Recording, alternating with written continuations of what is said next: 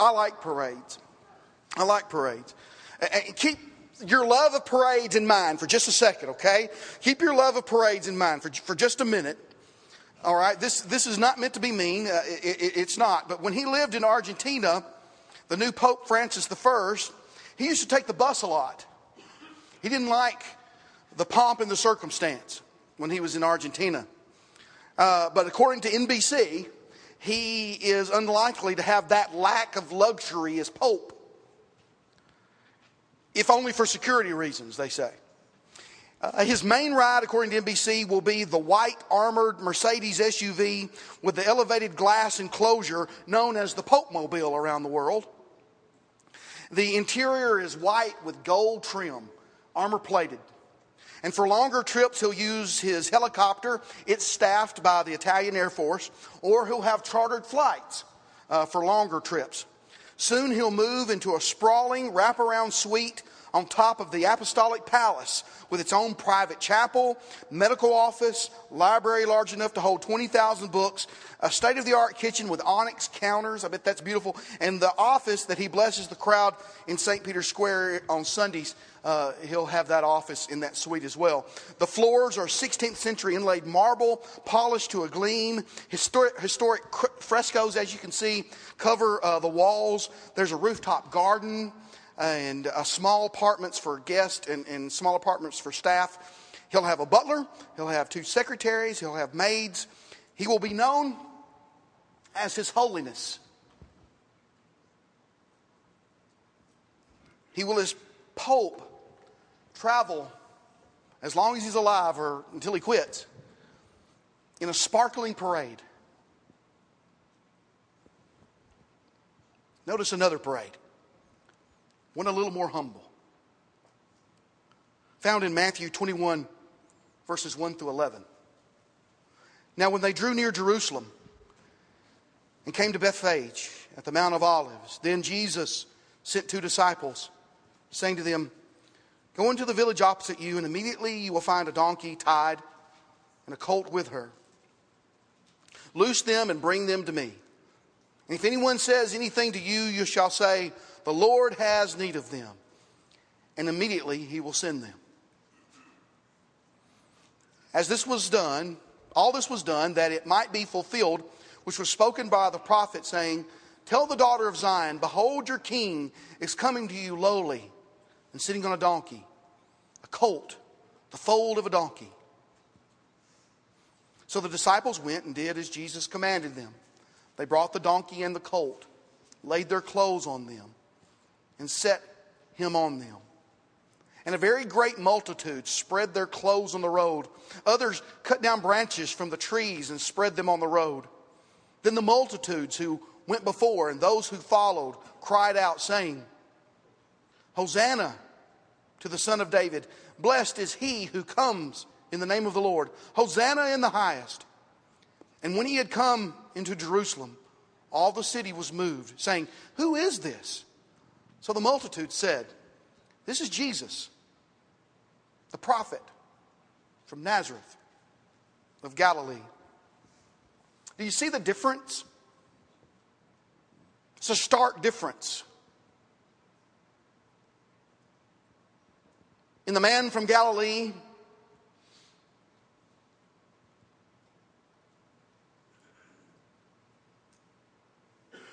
and others today. Christ humbled himself. Philippians chapter 2 and verse 5. Let this mind be in you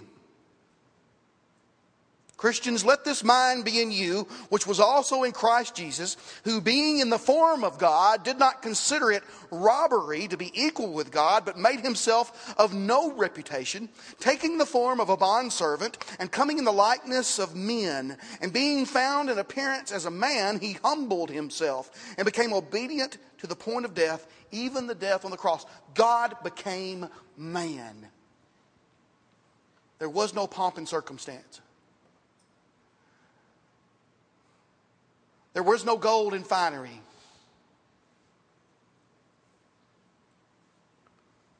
When he died, when he left, it was bloody. brutal. And he did all that for us.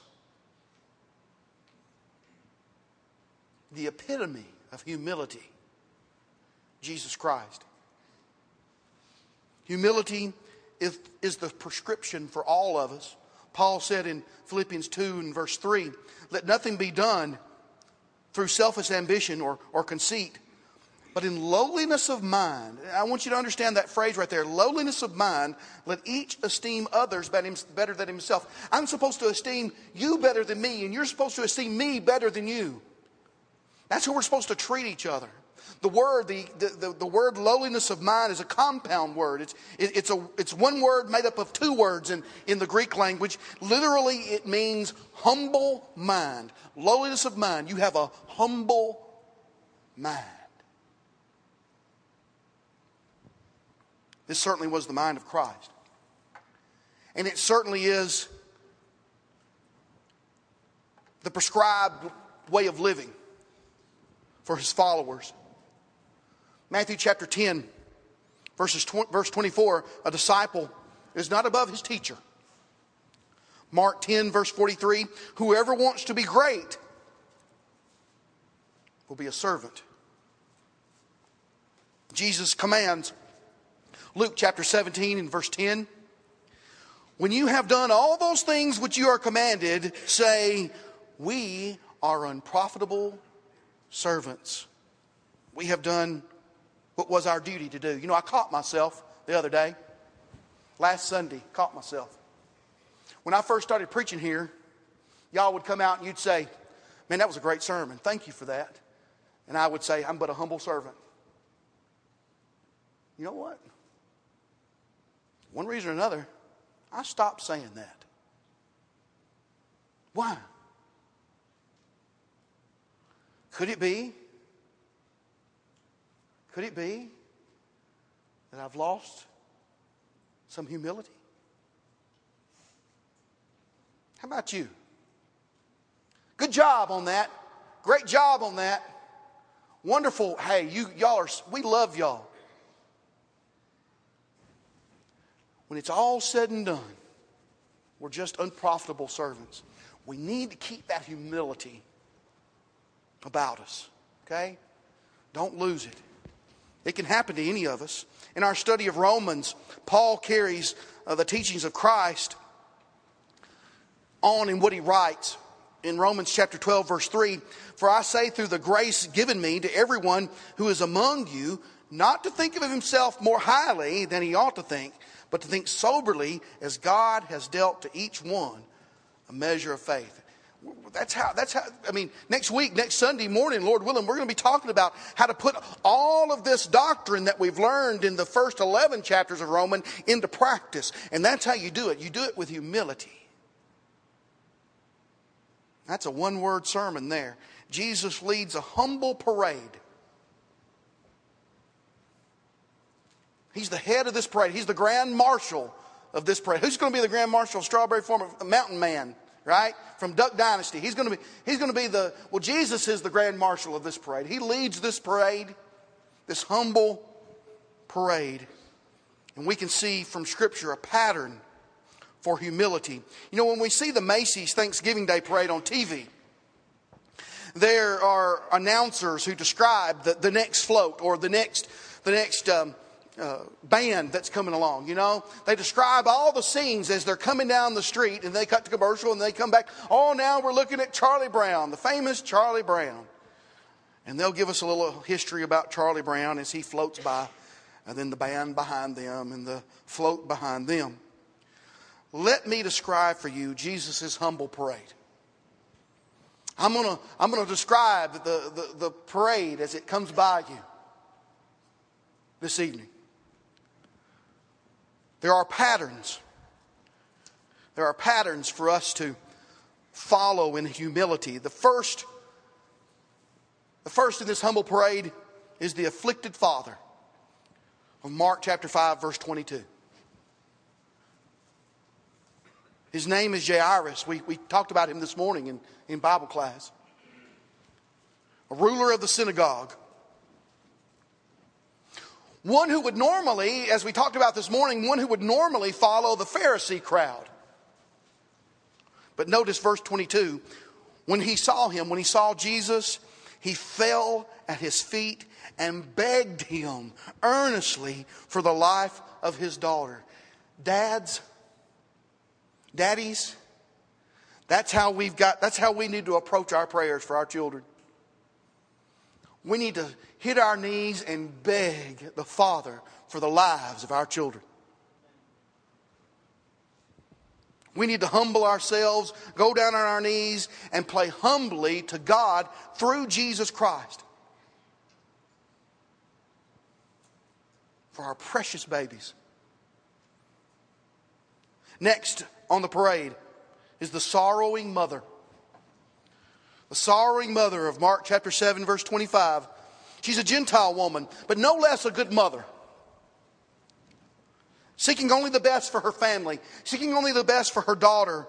Her daughter had an unclean spirit in verse 25, and she came and she fell at the feet of Jesus. She was a Greek, she was not a Jew, she was inferior to the Jews, but she was persistent. Mothers, mamas, your family needs you to pray for them. They need you to hit your knees at night and pray for each and every one of them. No, how, no, no matter how old they are, no matter how little they are. She kept asking for the demon to be cast out of her, out of her daughter. Verse 27, but Jesus said to her, Let the children be filled first, for it's not good to take the children's bread and throw it to little dogs. In other words, you're a Gentile. I'm going to feed the Jews first. Why would I give a little dog? the good bread. But the woman was willing. She said she was willing to eat the crumbs that fell from the table. Verse 28. And her daughter was healed. Next in line in our humble parade.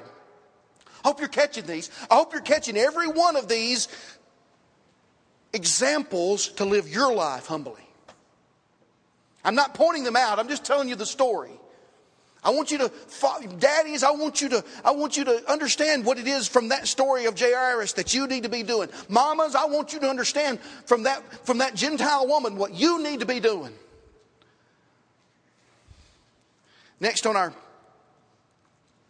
line of this humble parade is the unfortunate sufferers of Matthew chapter 15, verse 30. Look upon them as they pass by. They are lame and blind and mute and maimed. They're the kind of people that you don't want to see in an alley in the middle of the night. They're the kind of people that you cross the street from. They're the kind of people that you hold your nose when you walk by them in the grocery store because they stink so bad. They're brought by others who know the power of Jesus, verse 30, and they laid them down at Jesus' feet. They hum, the, the humble brought the humbled. And in humility asked for a miracle, and he healed them. Jesus healed them. The lesson I want you to take from this is will you humble yourself? Will you humble yourself to seek and search for the master? Will you humble yourself to seek and search not only for yourself, but for those that you know who don't know him? And then humble yourself and bring them with you to the only one that can save them.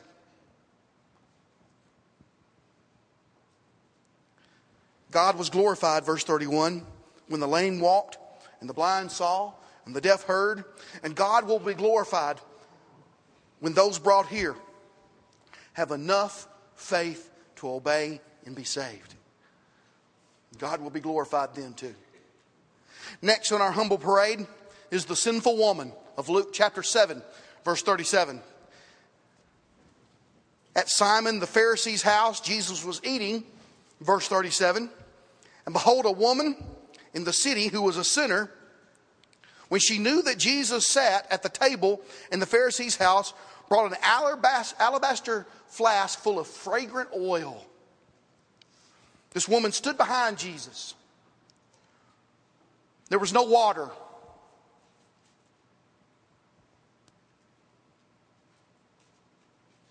There was no water that seems to be afforded her to do what she was about to do. But there were enough tears in her eyes to wash the feet of Jesus. She was afforded no towel. She was afforded no water and she was afforded no towel to wash Jesus' feet, but she used her hair instead.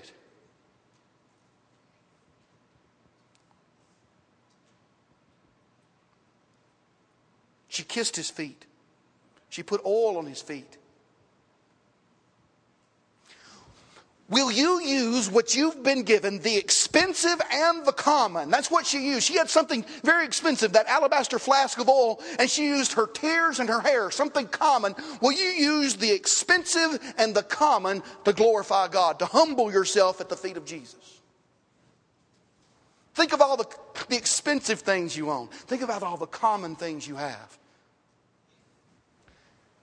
She used them both. She used them both. She was useful to Jesus. Proud Simon, verse 44, gave Jesus no water to wash up with. He, he gave Jesus no kiss of greeting. He gave Jesus no oil to anoint his head with. Do we, like Jesus, do we, like Simon, treat Jesus as common?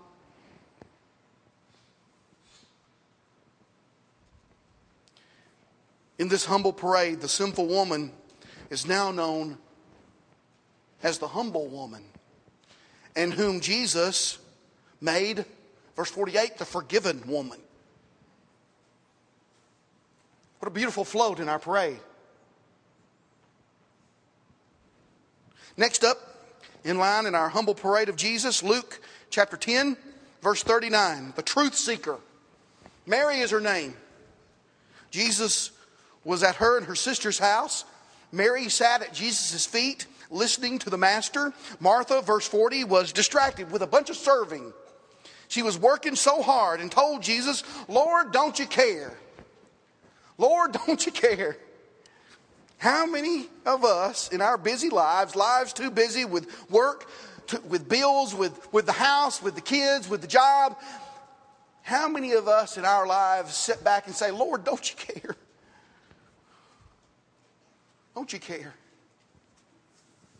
Overwhelmed, we wonder, does God care? Lord, don't you care that my sister has left me to serve alone?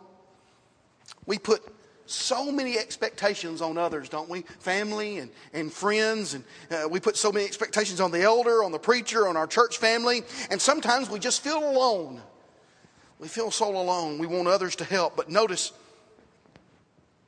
how Jesus describes the truth seeker Martha, Martha, you are worried and troubled about many things. But the truth seeker, but that the one thing is needed, and Mary has chosen that good part which will not be taken away from her. Given the choice, we must choose to humble ourselves and sit at the feet of Jesus and learn his, learn his word sitting at the feet of Jesus, John chapter 8, verse 32, it says, The truth will make you free. John 17, 17 says, eh, eh, Jesus tells God, Thy word is truth.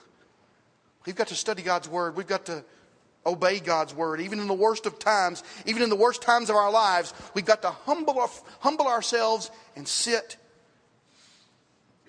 at His feet, go to our knees, and pray to God. The truth seeker is again seen in our parade as the mourning sister. John chapter 11, verse 32.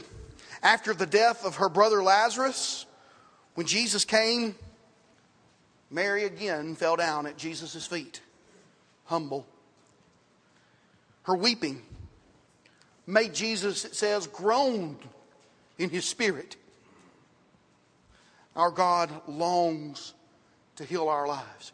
Our God longs to dry our tears if we will but humble ourselves under his mighty hand. we have a part in this humble parade. Did you know you were in it? You're in this humble parade too. You're the reverent worshiper of Revelation chapter 1, verse 17. Like John in Revelation chapter 1, verse 17, we too need to fall at the feet of Jesus, humble, understanding revealed mysteries, and working in the kingdom. We are to put our prescribed humility we have seen a pattern for into practice. 1 Thessalonians chapter 5 in verse 13, we must humble ourselves and recognize those who labor among us, like our deacons, like our teachers, like our elders, those who are over us in the Lord, our elders who admonish us. We are to esteem them highly in love. That's how we practice humility. We humble ourselves with someone else. We are to practice humility in serving one another. Like Paul in 1 Thessalonians chapter 2, verses 5 and 6, when he didn't seek glory from them or others, you know, Paul could have played the apostle card. He could have said, Listen, I'm an apostle. You got to treat me with a little bit of reverence here. That's not what he did. But like a mother, it says, caring for her children. He was gentle, wasn't he? He was humble. We can practice humility by preferring one another. Romans chapter 12 and verse 10, we can work for each other. Ephesians chapter 4, verse 12, and edify the body, build each, each other up. And we can certainly have enough humility to practice love by letting brotherly love continue. Hebrews chapter 13, verse 1 by loving others as Christ loved us. Ephesians chapter two, 5 verse 2. 1 Peter 5 verse 5 says, "Yes, all of you be submissive to one another and be clothed with humility, for God resists the proud but gives grace to the humble." If we follow the prescribed parade pattern and practice humility in our Christian walk, we will receive the promises that are attached to being humble. Luke chapter 9, verse 48 says, The least will be the greatest. That's how we've got to start thinking. I'm going to be the least. I'm going to do the job.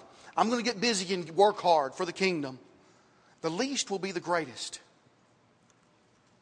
Luke chapter 14, verse 11 The humble will be exalted. Humble yourselves in the sight of the Lord, and he will lift you up. There's a humble promise in James chapter 4, verse 6.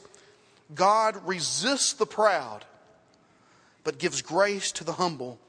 Therefore, submit to God. Resist the devil, and he will flee from you. Draw near to God, and he will draw near to you. Cleanse your hands, you sinners, and purify your hearts, you double minded. Lament and mourn and weep. Let your laughter be turned to mourning and your joy to gloom. Verse 10 Humble yourself in the sight of the Lord, He will lift you up. Humble yourselves in the sight of the Lord. Humble yourselves in the sight of the Lord, and He will lift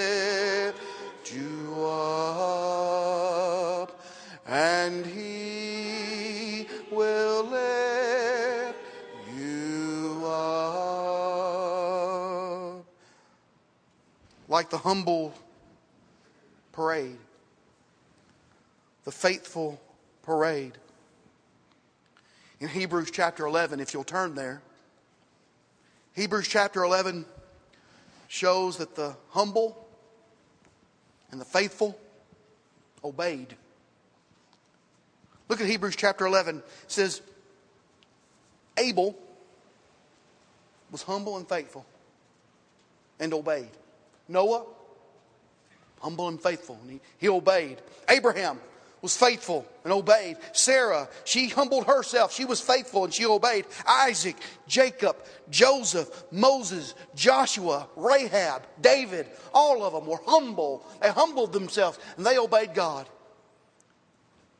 Verse 35 others, not named, were tortured, tried, mocked, whipped, chained, imprisoned stoned, stoned, sawn in two, tempted, slain with a sword. They were humble, faithful. And the world was not worthy of them, the Bible says. But they didn't think that.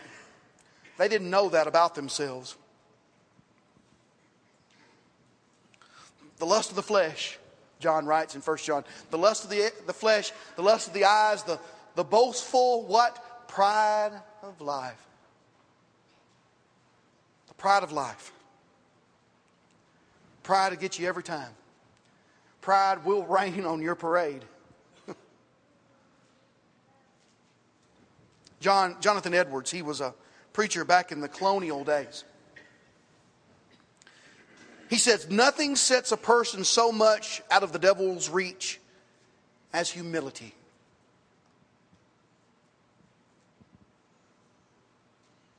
If you want the devil to get out of your life and you want the devil to leave you alone, be humble.